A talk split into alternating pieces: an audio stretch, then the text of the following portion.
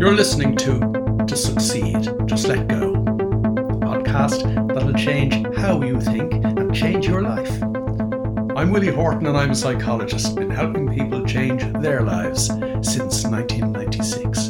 Broadcasting from the French Alps and delighted to have you along. Let's take this week's step in the right direction. As always, I got a mixed response to last week's podcast episode when I talked about one of my earlier clients' adventures that led him from Dublin in Ireland to a brand new life the other side of the world in New Zealand. Some people felt inspired by the story. Some people told me that it exactly mirrored their experience of their adventure. But quite a number of people said that there were a number of elements to the story that felt unrealistic. Isn't that an interesting word for starters? Let's deal with that word before we go any further. Because if you recollect last week's story, it was about somebody who had written the perfect moment, whose perfect moment came to pass when I ask people to write perfect moments, and you know what perfect moments are, it's how we set our mind so that we allow our doing mind do what it does best so that we end up doing what we need to do to get to where we want to go. That is why we write perfect moments. They are where we want to go. When I ask people what they would put into a perfect moment or the manner in which I initially normally ask the question is in an ideal world, what kind of experiences would you want in your life? People immediately take issue with the word ideal because they believe it to be unrealistic. Ideal covers a multitude, or it is the exact opposite of a multitude. For example, over the course of a number of conversations with clients over the last year or two, people who, having delved deep into what's realistic and what's unrealistic, realize that, first of all, it is a construct of thought. One man's or one woman's realism is another man or woman's unrealism. It depends on our belief system. And as we know from previous conversations, our belief system simply based on the psychological snapshots that we took that made an impression on us when we were young and impressionable. The snapshots that we carry around with us as programs used by our autopilot in later life to enable us, if we're using our minds normally, make it through the day. Some of the people with whom I've talked over the years, having delved into the whole realistic, unrealistic concept, because that's all it is, when they get deep, they actually have explored whether they are deserving or undeserving, because that is actually a subset of the realistic, unrealistic debate that we have with ourselves. And because of the way the education system works, particularly in the Western world, and because of the way we are encouraged to better ourselves, even the personal growth industry, the personal development industry, the self help industry, all of those are based on the premise that we need to improve ourselves. The corollary to that is that if we need to improve ourselves, we must be undeserving in the first place because we are in need of improvement of the education system in particular is all about bettering yourself. Now, we could have a whole debate on the rights and wrongs of that. But the key point I want to make here is that before you started taking psychological snapshots that made you feel less than you actually are, that happened, as we know, back in particular the third year of your life. Before that happened, you were something of a blank slate. Now, there's no such thing as a complete blank slate, but you were a blank slate that took on psychological snapshots that were biased towards the negative rather than the positive from a survival point of view. And therefore, you had an impression of yourself, or were given an impression of yourself, that you are less than you actually are. This gives rise to feelings of undeservedness or unworthiness, and it gives rise to the idea that things that most people don't have must be unrealistic. It's all nonsense, of course, as we've talked about over the last few weeks, because you create the kind of life that you believe you are entitled to, the kind of life that you believe you can have. Now, the key word in those two sentences is believe or belief. Our beliefs are, as I said a minute ago, nothing more than hardened core psychological snapshots in our subconscious mind from our childhood. That is what your belief system is comprised of. As we know from previous conversations in relation to how we set our minds to achieve those perfect moments that I've referred to over and over again, we know that we can give ourselves new beliefs by taking new psychological snapshots in a way that will enable our doing mind do what it does best do just what we need to do to get to where we want to go. So, a number of people said to me that the story in last week's episode sounded unrealistic. They particularly took issue with the idea that a sign had been given to the couple in question that moved them in the right direction furthermore, they actually said that you know people going around looking for signs is kind of to, to, to quote a friend of mine in Tucson, Arizona, it's kind of woo woo. It's kind of way out there stuff. People don't go around looking for signs, or people who do go around looking for signs are people who are, are kind of believe in something other than their own ability to move forward in their lives. As human beings, having evolved in a particular way, we are always looking for signs. 96% of people won't be aware that they're looking for signs for the simple reason that 96% of people are not aware. Full stop. But we are looking for signs all the time and we express it in particular ways in our ordinary everyday language. Even normal crazy people do. They talk about something that feels right or something that feels wrong. Now, that feeling is based on accumulated information. And unfortunately for normal crazy people, that accumulated information has been colored, filtered, and biased by their own belief system based on the psychological snapshots that they took when they were young and impressionable. So they're never going to know really what feels right or what feels wrong.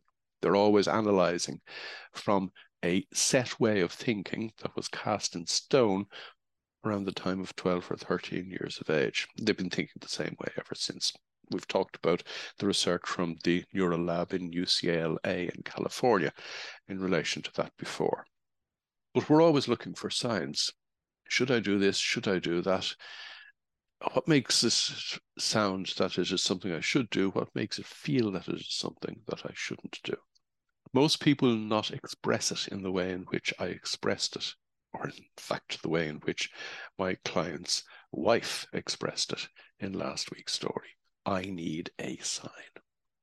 But we're looking for signs all of the time. Otherwise, we would just sit in our little ivory towers and make decisions based on God knows what.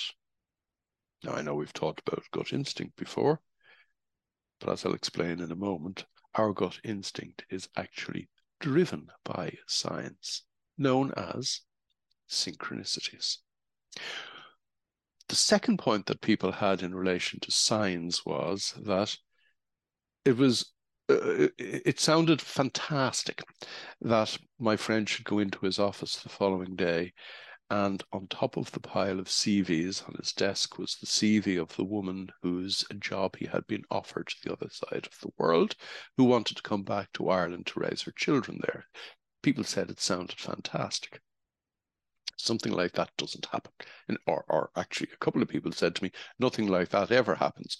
Or perhaps what they actually meant to say was, nothing like that has ever happened me. There are signs all around us all of the time, whether or not we are actually looking for them. They're called opportunities. Let me digress for a moment, but it's an important digression. I want to talk very briefly about one of the individuals who was, oh, almost one of the first people to buy the online program, The Psychology of Success, back in early 2019. The individual in question on his very first Zoom conversation. With program owners get together every second Wednesday to hammer things out and help each other along. On his very first Zoom conversation as an online program owner, he said that one of his goals was to move into a different business or to buy another business because the business that he had owned for a number of years he just wasn't fit for it anymore because there was a physical element to it. And this guy in his 50s decided that he didn't want to do that anymore. He wanted to buy another business that he could get his teeth into, that he could enjoy, and that would provide him with a source of revenue moving forward for the following maybe five or 10 years. And he made the point on that call that there were no business opportunities around. He'd been looking for a couple of years before he joined the online program and found nothing. Two weeks later, on his second Zoom call, he said that after starting the online program, and the early stages of the online program are all about how the normal mind evolved and how it actually works in everyday practice as a means of enabling us make it through the day. After realizing how his mind actually worked on a normal basis, in five days between his first Zoom conversation and his second Zoom conversation two weeks later, in five working days, he had come across five opportunities. Now, the opportunities were there all the time. What had happened was he had begun to notice opportunity because, unlike the 96% of people that I mentioned a few minutes ago, he was becoming aware. Let's go back to my friend in last week's story, where the morning after his wife said to him, I need a sign so that we can make the right decision with regard to the opportunity that has been presented to us to move from Dublin to New Zealand. I need a sign that will say to me, no, you shouldn't do this, or yes, you should do this. The morning after she said that to him, he went into work, and as you will remember from last week's story, right on top of the pile of CVs on his desk in his office was the CV of a woman who was the incumbent in the job that had been offered to him the other side of the world. That CV would probably already have been sitting on his desk regardless of whether or not his wife had asked for a sign. The sign was there already, is the point I'm making. His awareness enabled him notice the sign. That awareness had been piqued by the conversation that he had had with his wife the previous night. But more importantly, it had been turned on as a result of the perfect moment he had written, because his doing mind had been given the coordinates of the kind of life that he wanted to live, the kind of life that he wanted to be full of the experiences he would love to have. And as a result of his meditation, he had ensured that his thinking mind had stepped out of the way of his doing mind. In other words, his awareness made him see the CV and understand what the CV meant in the context of his journey. We talked a few weeks ago about how synchronicities are opportunities which abound that are recognized by the observer, the aware person, as an opportunity that is for them in the context of the direction in which they want their life to go. This is a classic working example of that. CV was there anyway. Neither he nor his wife made the person the other side of the world post a CV across 14,000 miles. The CV was sitting on the desk anyway. The fact was, though, that because he had given his mind the coordinates, and because they were allowing their doing mind seek out the signposts on their journey of life, he noticed it and appreciated it for what it was. The key point I'm making is like my friend who spotted five business opportunities in five working days, opportunities abound. They are all over the place, all of the time. But we don't see them because we have our eyes shut, because we are burdened with a mind when we use it normally that will only enable us make it through the day. It won't enable us take the steps along life's grand adventure to the kind of life that our heart desires. Our brain, when we use it normally, is simply not designed for that at all. Now, before we move any further, I want to talk a little bit more about how my friend's awareness had been further piqued by his wife's suggestion that she needed a sign, or to use the word I've just used a minute ago, a signpost. They'd had that conversation the previous night. They were of one mind. This is an issue for a lot of couples because over the 27 and a half years I've been doing this, I've met a lot of clients whose spouse or partner is not of the same mind. I recently had an email from an online program owner who asked me, What if your husband is a normal crazy person? How am I going to get through to him? In the same way, many years ago, I recollect a conversation with a client where the individual in question said to me that my wife ridicules my efforts to better myself, to develop my ability to understand who I am, to become aware and live the life, the kind of life that I would really love to live. My wife ridicules those efforts. We're often shackled to a normal crazy person. Indeed, if 96% of people in the world are unaware, in other words, their minds are ruling them because they're not in charge of their own state of mind. In other words, if 96% of people in this world are normal, crazy people, there's a fairly high chance that you're living with one.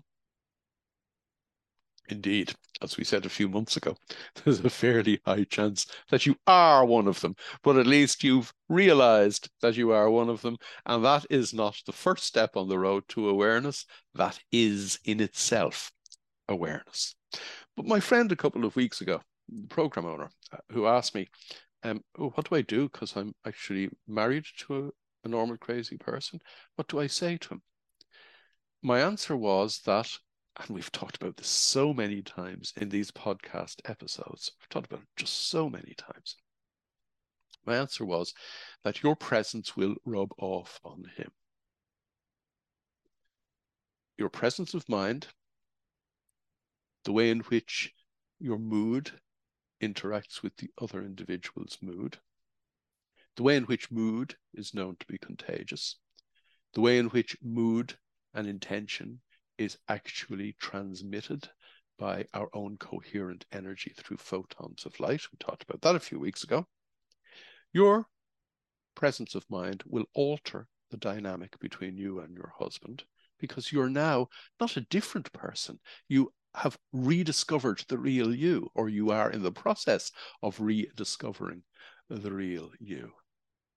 That being the case, your husband may well simply begin to become aware. I had a conversation a couple of years ago with a, a, client who had started working with me for business purposes. And after a couple of conversations, he told me that his wife had said something well, he considered a little curious to him over breakfast the previous Sunday. She had said to him, Since you started talking to Willie Horton, you've become a nicer person. Now, what had actually happened was his developing presence of mind had altered the dynamic between himself and his wife, and she had noticed. Now, she actually ascribed it to the conversations that he was having with me. That's by the by, because as I've said to people before, I don't do anything. I am a guy with the kind of signposts that I mentioned a couple of minutes ago. My clients, my online program owners, follow the signposts. But when you follow the signposts, other people notice the difference in you. But even that is only half the story because as a result of you developing your awareness, you will obviously want your partner, boyfriend, girlfriend, husband, wife to develop their awareness too. You obviously love them. You will say things to them that you wouldn't have imagined saying to them before you had begun to develop your awareness. As I've said before, people surprise, amaze, and to quote one particular program owner, super surprised themselves as a result of their being present to the point where they say things that their thinking mind would have thought unimaginable for them to say. I'm not talking about groundbreaking speeches or the Gettysburg Address or something like that. I'm simply talking about what we consider to be throwaway remarks, but which are, as a result of their being thrown out there, the cut and thrust of communication that we have with each other. And every word you say makes a difference. Every word you say makes a difference to the other person. And every word you say makes a difference to you as well. People often tell me that they are lonely or that they are their own worst enemy or you know there's a whole, there's a plethora of things that people say to me uh, that does them down and i always say to them watch your tongue mind your language because your subconscious mind, known in psychology as the constant observer, is always listening. And if you keep talking to yourself like that, and if you keep hearing yourself talking like that, it reconfirms the old psychological snapshots that have been doing you down all of your adult life. Watch your tongue. Now, in the case of the story in last week's podcast, the interesting thing is that in the few weeks after my client had been betrayed by his employer, he had talked himself into something of a deep, dark depression. As we said last week, he had taken to lying in bed on a Saturday morning and a Sunday morning. He had talked himself into that way of feeling. But the interesting thing is that it was his wife, as they were on the same page, that actually spurred him into action by noticing another synchronicity. We're back to the key point that I wanted to make in this week's podcast. You will recollect in last week's story that whilst my friend was under the covers on a Saturday morning, probably approaching Saturday lunchtime. His wife came into him and said to him, Pull yourself together and get yourself out of bed and reply to this small ad. Now, it was a very small two line ad buried in the columns of the Irish Times appointments section that she had spotted. Most people will spot the big ads. Most people are attracted by the big, shiny objects. The big, shiny objects are not the opportunities. The opportunities come in small doses. I had a really interesting comment from an online program owner a few months ago in relation to opportunity. He said that as he had developed his presence of mind, as he had developed his awareness, his life was awash with opportunity. But he said, the opportunities don't slap you across the face. The opportunities don't ring at your front door. Is a quote from an online program owner. He said, when you open your front door in the morning and step outside, the opportunities are on the gentle breeze of the day. It's the small stuff that matters. We've talked before about how there is no such thing as an insignificant now. Every now in your life is potentially significant. Every now in your life potentially has an opportunity for you that you will not recognize if you're not present every now of your life. By recognize, I mean, first of all, become aware of the opportunity and then recognize whether it is an opportunity for you or not, if, or if I can put it a different way, whether it is an opportunity that is a synchronicity, a signpost on your journey. There were two key elements to last week's story, the adventure that I told you about last week. One, I hammered home at the end of last week's podcast. Nothing just happened. The perfect moment didn't just come about. That's a phrase I used earlier on. It didn't just come about. Everything happened as a result of individual action by him and his wife at each step along the way. A man or a woman's got to do what a man or a woman has got to do. You don't believe in something and then do nothing about getting it. If you truly believe in something, you'll walk through walls to get it. But the interesting thing is that the walking through walls will feel effortless as a result of the way in which you've set your mind and as a result of your presence of mind. We've talked about effortlessness uh, as a scientific fact before. The other key takeaway from last week's story was that opportunity is happening us all of the time. Opportunity is on the gentle breeze of today for you. From moment to moment, these opportunities are arising. We're only aware of those opportunities that are presented to us if we are present in those moments to moments. But when we are aware, when we are present and when we know the trajectory of our lives, in other words, the direction in which we want our lives to go, we will not only become aware of the abundance of opportunities presented to us today, but we will be able to effortlessly sift through that abundance to spot the opportunities that are, quote unquote, the sign that I need. The sign that you need to lead you forward on the adventure of your lifetime. So we're back as always to the need, the absolute imperative for ensuring that you're on your game today. You can't play the ball that is at your feet today if you're not on your game. You need to ensure that you start your day in the right state of mind.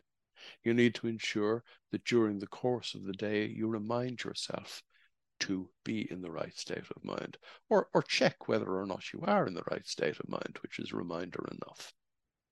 And you need to have set your mind to know what you want to get out of this now, this next hour, up to lunchtime today what you want to get out of this day, this week, this month, this year, this life of yours.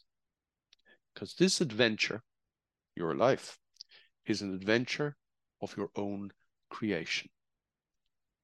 And it is an adventure as a result of your own creation that is enjoyed through your presence in this life which is entirely up to you. Great. We'll talk again next week.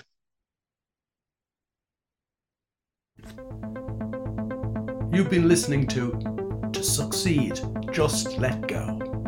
To get involved, join me in my Facebook group, strangely enough called To Succeed, Just Let Go. And for more information, visit www.willie-horton.com.